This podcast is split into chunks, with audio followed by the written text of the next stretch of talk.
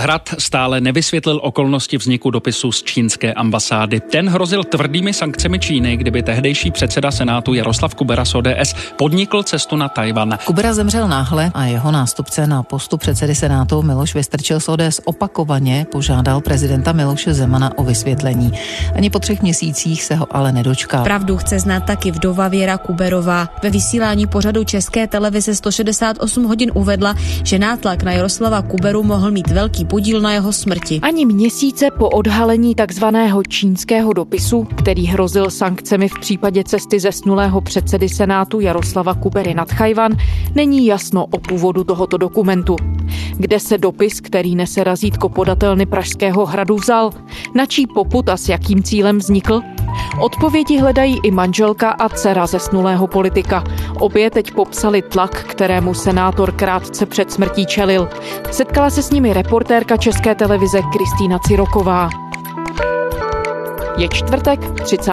dubna, tady je Lenka Kabrhelová a Vinohradská 12, spravodajský podcast Českého rozhlasu.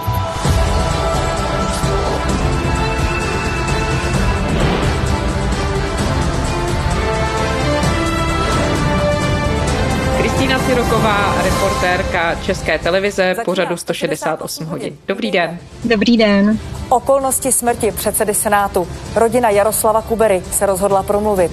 Kristýno, vám se v pořadu 168 hodin podařilo získat výpověď rodiny zesnulého předsedy Senátu Jaroslava Kubery. Mluvila jste s manželkou Věrou Kuberovou a také s dcerou Vendulou Vinšovou o těch všech okolnostech, které předcházely senátorovu úmrtí a tomu tlaku, kterému čelil. Dá se na úvod to jejich svědectví nějak schrnout? Oni hovořili vlastně především o tom, jak se Jaroslav Kubera choval v těch posledních dnech těsně před smrtí. A taky o tom, že pak, když zhruba, myslím, že to bylo dva dny po jeho smrti, nalezli v jeho aktovce ten takzvaný čínský dopis. On to ve skutečnosti není dopis, ale prostě ten dokument z čínské ambasády, plus ještě další dokumenty z Pražského hradu, které se vlastně týkaly té jeho plánované cesty na Tajvan, tak jim najednou začalo docházet, pod jak velkým tlakem bývalý předseda Senátu v ten poslední týden života asi byl. Našla jsem to v aktovce, byly mimo desky, který měl oficiálně ze Senátu,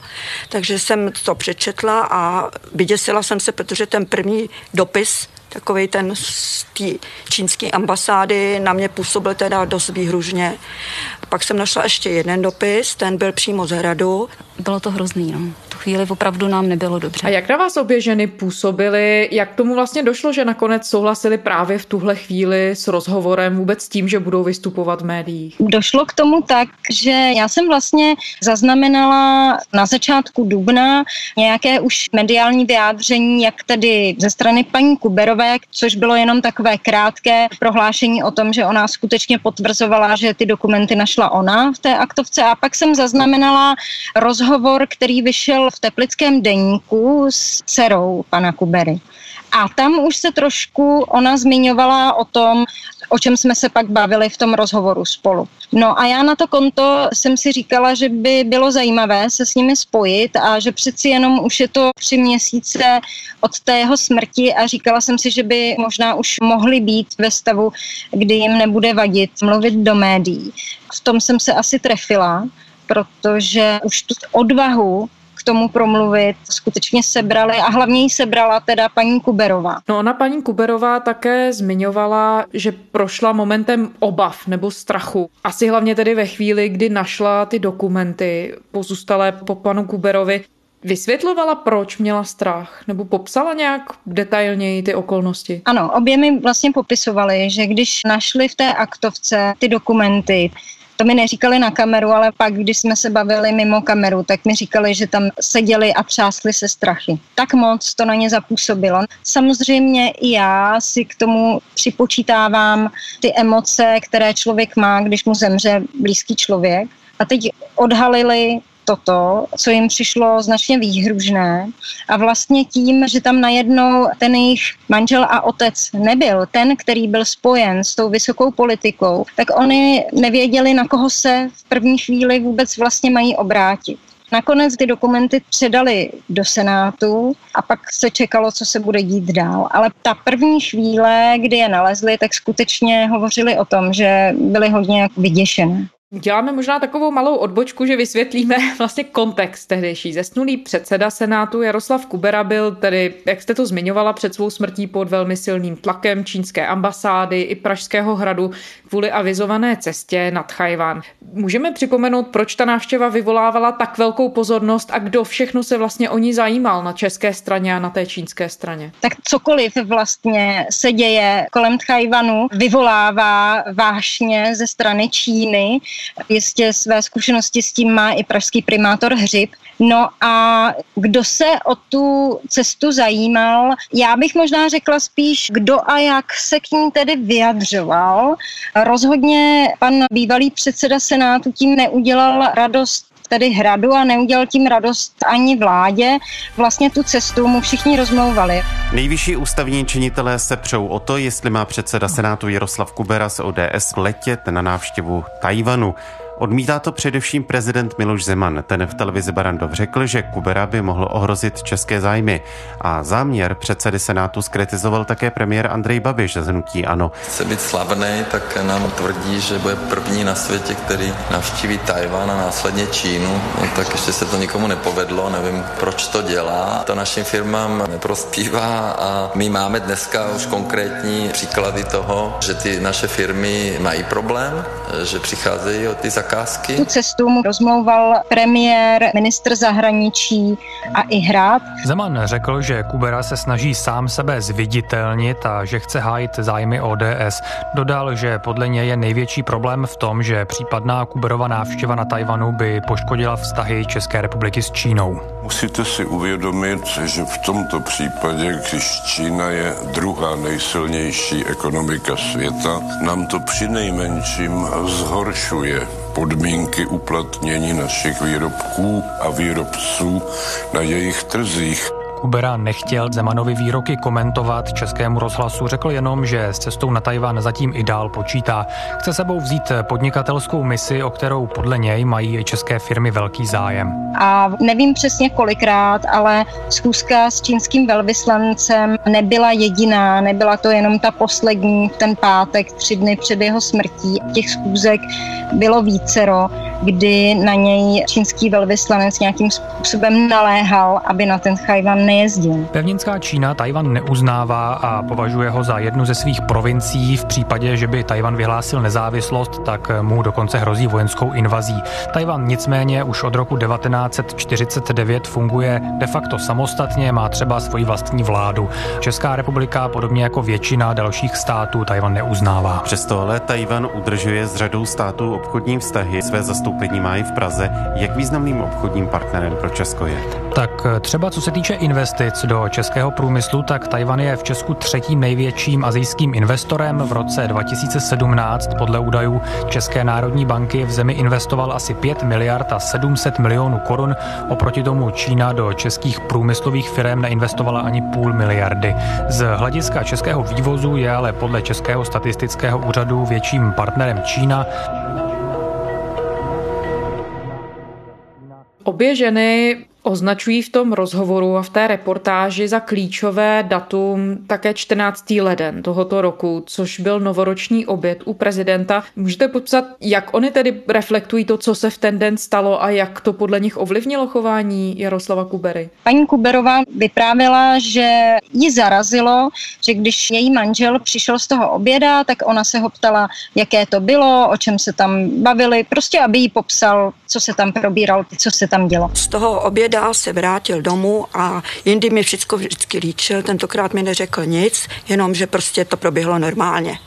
A eh. zarazilo jí, že on mimořádně sdílný člověk, jinak jí řekl jenom, no dobrý, bylo to v pořádku. A vlastně víc o tom nechtěl mluvit a pak ona tam popisovala, že prostě na něm sledovala, že mu nebylo asi úplně dobře, že byl nervózní, že si udělal kávu a zavřel se někam do ústraní a pak chodil po zahradě.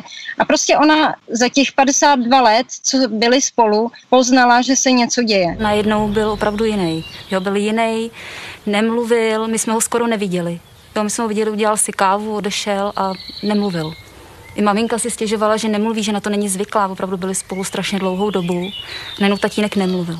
A ona jinak zmiňovala, jestli s ním komunikovala třeba o pracovních věcech a o politice? Ano, oni i tu cestu na ten Chajvan spolu hodně probírali, to ona říkala, že jo, že se o tom hodně bavili, ale že on v tomto byl naprosto neústupný a stál si za svým. Prostě ta Čína reaguje, ale musím říct, že to řekli prezident, že Čína musí být také trochu velkorysá a na každou takovouhle věc nereagovat tak strašně ostrým způsobem. A to stokrát můžeme chápat, tu její pozici, ale my jsme suverénní stát, takže si suverénně můžeme rozhodovat. A Nechtěl prostě je, od toho ustoupit, protože on prý tvrdil, že jsme suverénní suverénní stát a nikdo nám nemá co nařizovat, kam budeme cestovat na zahraniční cesty. Takže oni se o tom hodně bavili. Předseda Senátu Jaroslav Kubera z ODS pojede příští rok na Tajvan, řekl to deníku právo. Šéf Senátu chce cestu na ostrov pojmout jako podnikatelskou misi. Sám Kubera přitom v minulosti nejprve mluvil o tom, že určitě pojede a poté svá slova mírnil. Dnešnímu právu ale řekl, že cesta na Tajvan je definitivní a nedá se zvrátit. Podle něj se čeká, jak dopadnou tamní volby, cestu to ale neovlivní. Návštěvu chce pojmout jako ekonomickou misi, protože o Tajvan mají eminentní zájem podnikatelé. A vlastně ona byla i zvyklá na to, že on se pohyboval v politice, tuším od roku 1991, takže různým tlakům za dobu té jeho politické kariéry asi čelil mnohokrát. A přesto ona teda získala pocit, že to bylo asi něco vážnějšího. Česko se dnes loučí se zesnulým předsedou Senátu Jaroslavem Kuberou. Jeden z nejvýraznějších politiků ODS a druhý nejvyšší ústavní činitel zemřel náhle 20. ledna ve věku nedožitých 73 let. Celých 24 let stál Kubera v čele Teplic, nejdřív jako starosta a později jako primátor města. Členem horní komory parlamentu byl Kubera od roku 2000. Předloni se stal jejím předsedou. Šéf Senátu proslul svým humorem, ale taky kontroverzními výroky. Kritický byl hlavně vůči fungování Evropské unie, dotacím, feminismu feministkám nebo ekologickým hnutím. Ještě na lednovém sjezdu ODS promluval ke spolustraníkům a byl plný energie. Když jsem byl zvolen eh, předsedou Senátu, tak jsem to bral s velikou pokorou. Je to opravdu takový fičák, že si to málo kdo umí představit. Ale protože mě to šíleně baví, tak je to brnkačka. Na tom obědě u prezidenta 14. ledna měl tedy senátor Kubera dostat onen dopis v uvozovkách, nebo ten dokument, jak říkáte, který ho měl odrazovat nebo mu vysvětlovat, proč nemá jezdit nad Chajvan. Víme cokoliv bližšího o tom, kdo ten dokument napsal, jak vlastně vůbec vypadá, kdo ho předsedovi Senátu předal? Tak to se bohužel právě neví. Nyní zahajujeme tiskový briefing předsedy Senátu k tématům, která byla projednávána na včerejší schůzce nejvyšších ústavních činitelů. Hlavním řečníkem briefingu tedy bude předseda Senátu pan Miloš Vystrčil. Jediné, co se ví, a to se podařilo zjistit, tuším, zhruba v polovině března až předsedovi Senátu, když byl na setkání čtyř nejvyšších ústavních činitelů, tak se tam vlastně na to pana prezidenta ptal. Dozvěděl jsem se docela zajímavé informace o tom, eh, jak ten dopis, respektive to ani není dopis, eh, se dostal na hrad a potom z hradu k panu předsedovi Senátu Kuberovi. A jediné, co pak oznámil na briefingu, bylo to, že tedy se ví, že ty dokumenty dostal skutečně na tom novoročním obědě. Ale kdo mu je dal? Nejsem ten, kdo by se mohl opakovaně pana prezidenta ptát na podrobnosti, aniž by měl nárok na to, aby obdržel odpověď, tak se bohužel s tím, co jsem vám nyní řekl, musíte uspokojit. Vlastně ono se ani neví moc, co to je za dokument. To je právě jedna z otázek, na kterou chtěli najít odpověď poslanci zahraničního výboru sněmovny, který o tom bude jednat. Tak to je jedna z těch otázek, protože ten dokument, tam není žádné oslovení, jako že by tam bylo napsáno vážený pane předsedo Senátu. Tam nic takového není, tam je prostě na papíře sepsáno devět bodů, není tam ani žádný podpis, kdo to napsal, je tam pouze razítko čínské ambasády ambasády a razítko podatelny Pražského hradu s datem 13. ledna. Takže ten dokument přišel na hrad den před tím novoročním obědem a jediné, co víme, že ho tedy pan Kubera dostal na tom novoročním obědě. No a vy jste zmiňovala, a tedy paní Kuberová zmiňovala v té reportáži, že byla svědkem i dalšího tlaku na svého manžela, a to konkrétně během recepce na čínské ambasádě popsala, co tam se mělo stát. Ona byla, a my jsme to tam říkali, vlastně takovým nepřímým svědkem. Manželé Kuberovi spolu ten pátek jeli na tu oslavu nového čínského roku na ambasádu a vlastně když jeli v autě po cestě, tak volali z ambasády, že pan velvyslanec by chtěl s panem předsedou Kuberou hovořit. Takže se to během té cesty řešilo, ochranka to řešila s ambasádou a tak dále. A když přijeli, tak paní Kuberová popisovala, že pana Kuberu odvedli do nějaké místnosti, kde byl jen on, čínský velvyslanec a tlumočník čínské ambasády. Takže vlastně za českou stranu tam nikdo další nebyl a nikdo neví, co tam přesně probírali. Nikdo jiný tam z našich lidí nesměl. Mě odvedli do toho sálu, já jsem čekala v sálu, o 20 minut se vlastně prodloužil ten program, než to začalo. Manžel přišel a když jsem se ho ptala, co se dělo, tak řekl nic. Pana velvyslance odvolají protože jsem neustoupil.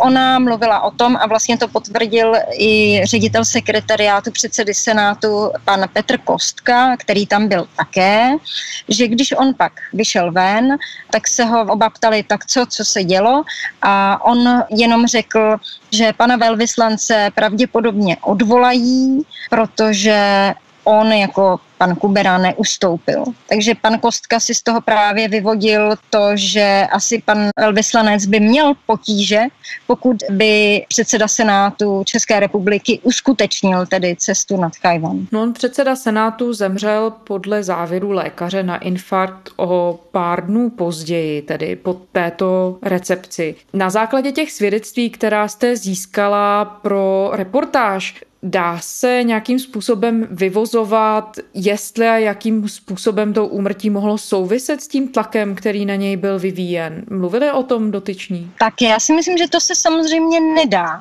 To jsou prostě, jak bych to nazvala, pocity té rodiny, která s ním trávila ty poslední dny. Podle informace od, od lékařky máme, že ten infarkt už byl zpátku nebo ze soboty. V sobotu vlastně byl kongres ODS, pátek byla ta schůzka na tom čínském velvyslanectví, nebo s tím čínským velvyslancem. Takže ten infarkt už byl starší. Takže odpovídá to té stresové situaci, si myslím. No. Samozřejmě obecně možná by to lékaři potvrdili, že když je člověk ve stresu, tak samozřejmě jeho zdravotní stav se zhoršuje nebo může to mít negativní vliv na jeho zdravotní stav, ale že by to byl ten důvod toho umrtí, to určitě tak není. Ale každopádně si myslím, že je důležité to, co řekla paní Kuberová a dcera pana Kubery, paní Vinčová, to, že popsali, jak ty poslední dny jeho života vypadaly a že zřejmě tedy ten tlak, který na něj byl vyvíjen, byl prostě velký. Já jsem na tátu strašně hrdá. Jsem na něj hrdá, protože neustoupil. Neustoupil a opravdu to vnímáme tak, že ho to stálo v podstatě život.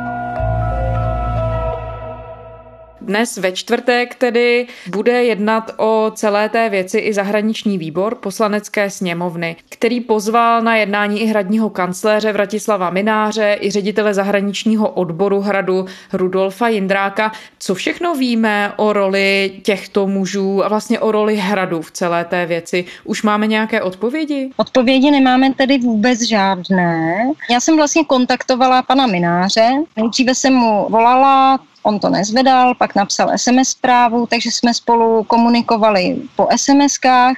Já jsem mu napsala, že bych s ním ráda natočila rozhovor, napsala jsem mu i o jaké otázky mi jde a poté, co on zjistil, že jsem z pořadu 168 hodin, tak odepsal, že si tedy na mě rozhodně čas neudělá.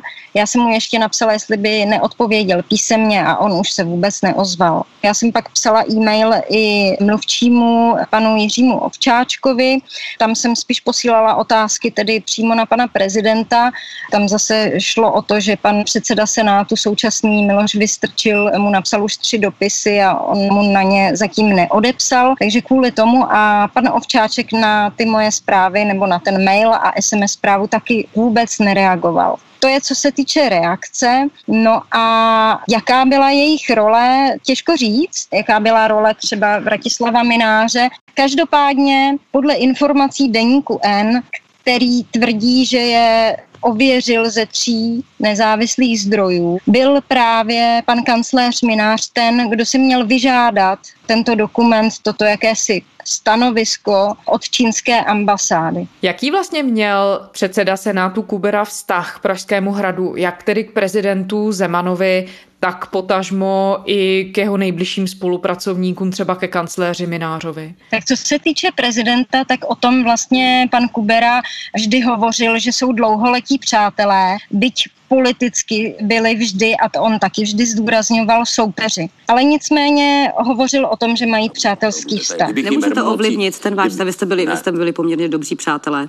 Měli jste no, spoustu podobných názorů se, na některé my se známe, věci. známe dlouho, ale to, že nejsme političtí přátelé, neznamená osobní nenávist. Co se týče pana kancléře Mináře, tak ten vlastně teď, když se objevila ta informace o tom, že on právě měl být tím, kdo si vyžádal z čínské ambasády ten dokument nebo ten takzvaný dopis, tak on potom vydal prohlášení, které zveřejnil na stránkách hradu. A tam vlastně se odkazoval na to, že s panem Kuberou měl přátelský vztah a že tudíž neměl potřebu si někde žádat o nějaký takovýto dokument proti němu že by mu to řekl prostě přímo do očí. No, to se docela dost dotklo jeho rodiny a jeho blízkých spolupracovníků, protože to prý není vůbec pravda.